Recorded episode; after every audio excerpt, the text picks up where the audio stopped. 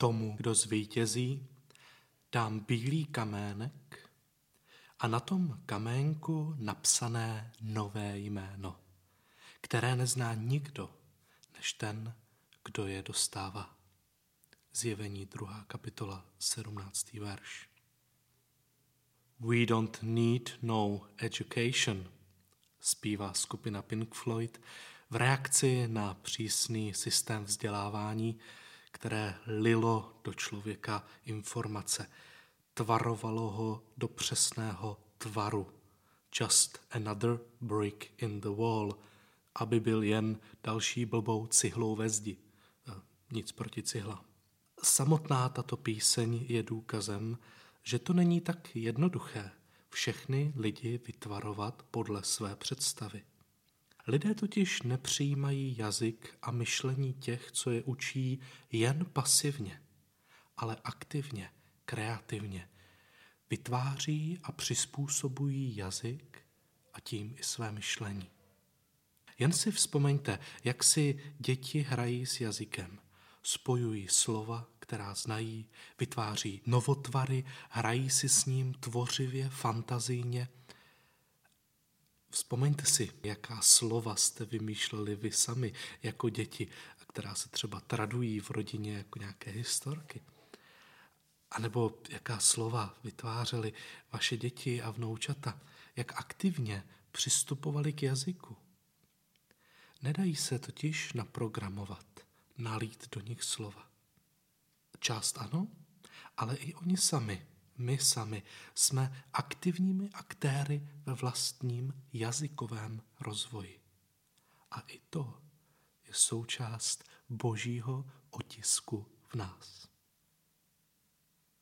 Prvními kněžími byli Adam s Evou. Spolu byli obrazem božím, služebníkem, reprezentantem, tvarem Boha na zemi jejich chrámem byla zahrada. Zahrada, která spojovala divokost a nespoutanost přírody a boží, a tedy i lidský řád. Později postavený chrám odrážel tuto myšlenku zahrady. Byl vyhotoven z obrazy květnatých a palmových a andělských motivů a byl tam sedmiramenný svícen, symbolizující strom života, Vlastně celý chrám byla zahrada skrychlý místa boží přítomnosti. Tam sloužili v božím lidském řádu kněží. Chrám byl tedy vzpomínkou na ráj. Člověk, Adam, Eva, jako první kněží sloužili Bohu a světu v zahradě. K této službě dostali seznam úkolů. A tyto úkoly se navíc kryly s jejich základními potřebami. A tak je nic vnitřního neblokovalo v tom, aby úkoly a svůj smysl pečlivě, rádi, svědomitě plnili. Jedli, milovali se, rozšiřovali zahradu, hlídali zahradu, podmaňovali svět a poznávali ho. Pojmenovávali ho. A u posledního úkolu nebo potřeby, chcete-li, bych s vámi dnes rád zůstal, Můžete si najít Genesis 2. kapitolu 19. verš.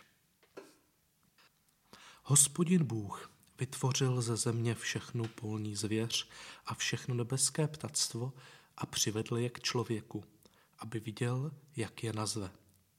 A jak člověk každou živou duši nazval, takové bylo její jméno.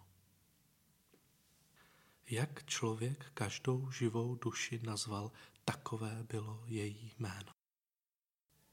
Až skončím své povídání, pokud budete chtít, vezměte si konec této věty.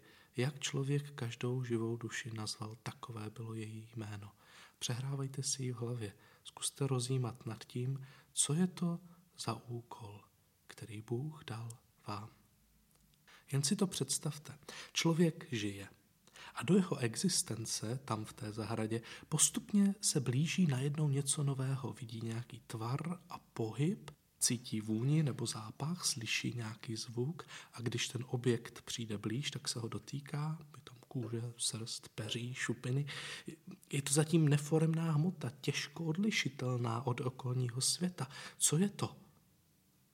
Člověk pozoruje, obchází, dotýká se, přivoní si a nakonec, nebo možná na začátek, vydechne a ve výdechu sevře hlasivkové svaly a pohne mimickými svaly a z úst tak vyloudí zvuk hlásky, slabiky. Ucho je zaslechne a naznačí v mozku konturu nového nervového spojení. A člověk s pohledem upřeným na tvar, teď už ne vlastně tvar, na živou poznanou bytost ještě několikrát zopakuje zvuk, který vytvořil. Posílí nervové spojení, slyší ho, zapamatuje si a najednou má vztah. Vztah k této bytosti. Až ho zítra potká u jezírka v březovém hájku, tak se potkají už jako staří známí. A medvěd. Po nějaké době, když už člověk dovedl dost dobře rozpoznávat jednotlivé tvary ve svém okolí, medvěda, papouška, berušku, tak k němu Bůh přivádí nový tvar. Tvar, který ho dost vykolejí. Vypadá jako on a není to on. To je žena. Pojmenuje člověk tu novou realitu, se kterou se setkává a která s ním najednou vstupuje do vztahu. Pojem, který používá, vlastně vyjadřuje jeho samého, ale jiného. Muž se řekne iš, žena iššá. Když tedy říká, je to žena, říká, jsem to já a iš šá. Muž, ale něco víc. Je k němu přivedena, aby úkoly, včetně úkolu poznávání světa, plnili spolu.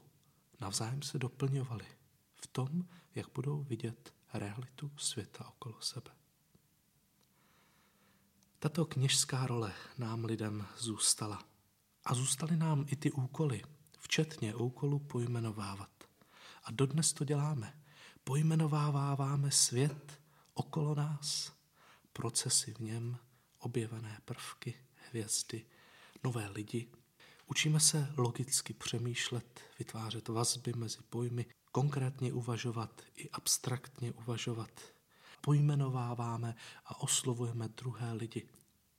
Každý den, když mluvíte a vztahujete se ke světu jazykem, jsme jako kněží, kteří mají za úkol a zároveň jako potřebu svět popsat, pojmenovat, uchovat a předat dál. Naše pojmenovávání světa, té reality okolo nás, je však také postiženo hříchem. Nemluvíme pravdu nemyslíme přesně. Dokonce si myslíme, že všechno, co nás napadne, je správně. Druhé pojmenováváme a používáme k tomu slova ponižující, urážející. Navíc dnes necháváme lidem takovou svobodu a i dětem takovou svobodu, aby si jazykově a myšlenkově vytvářeli svůj vlastní svět. Je pak mnohem těžší se domluvit, protože nemáme jazyk, který by byl společný. Jako bychom příliš uvěřili té písni od kapely Pink Floyd a rezignovali na to dávat myšlení lidí nějaký řád. Je to jako s tou zahradou. Mísí se v ní divokost a zároveň řád. Obojí je potřeba ve výchově, v našem myšlení, ve vyučování dětí. Tedy naše pojmenovávání světa je postižené hříchem. Tím pádem vlastně děláme falešnou, hříšnou bohoslužbu. Jak pak navíc ještě máme my jako lidé vědět, kdo jsme, když jsme sami o sobě slyšeli mnoho zlých poselství? Nevíme, co si myslet o sobě a o světě. Žijeme v chaosu, kdy si každý vytváří realitu svého světa. Jak už to bývá, tak poslední kniha Bible bere téma začátku Genesis a dorozvine ho. Řekne nám, že na konci to bude Ježíš, kdo nás pojmenuje. Dá nám bílý kamének s naším jménem. Učiní nás sloupem v chrámu nebo cihlou ve zdi.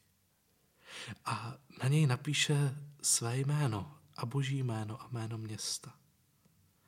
Naše nové jméno bude odvozeno od Ježíše, tak jako jméno ženy bylo odvozeno od muže.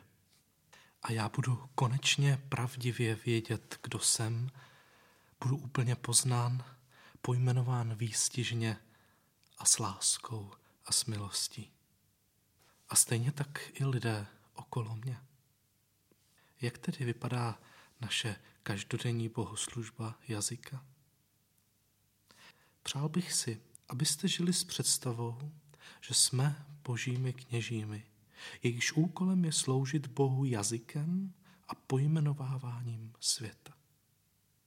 Pokud s touto představou budeme žít, tak do ní najednou přestanou zapadat naše věty typu ty vole, táhni někam.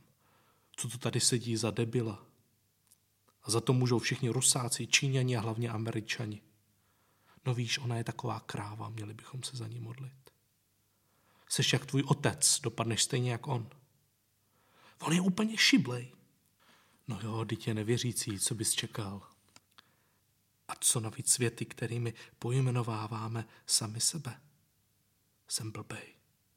Na nic. Neschopnej k ničemu. Blázen. Hříšnej. Jo, to jo, to můžu říct. To je totiž pravda. Ale musím k tomu dodat omilostněný hříšník.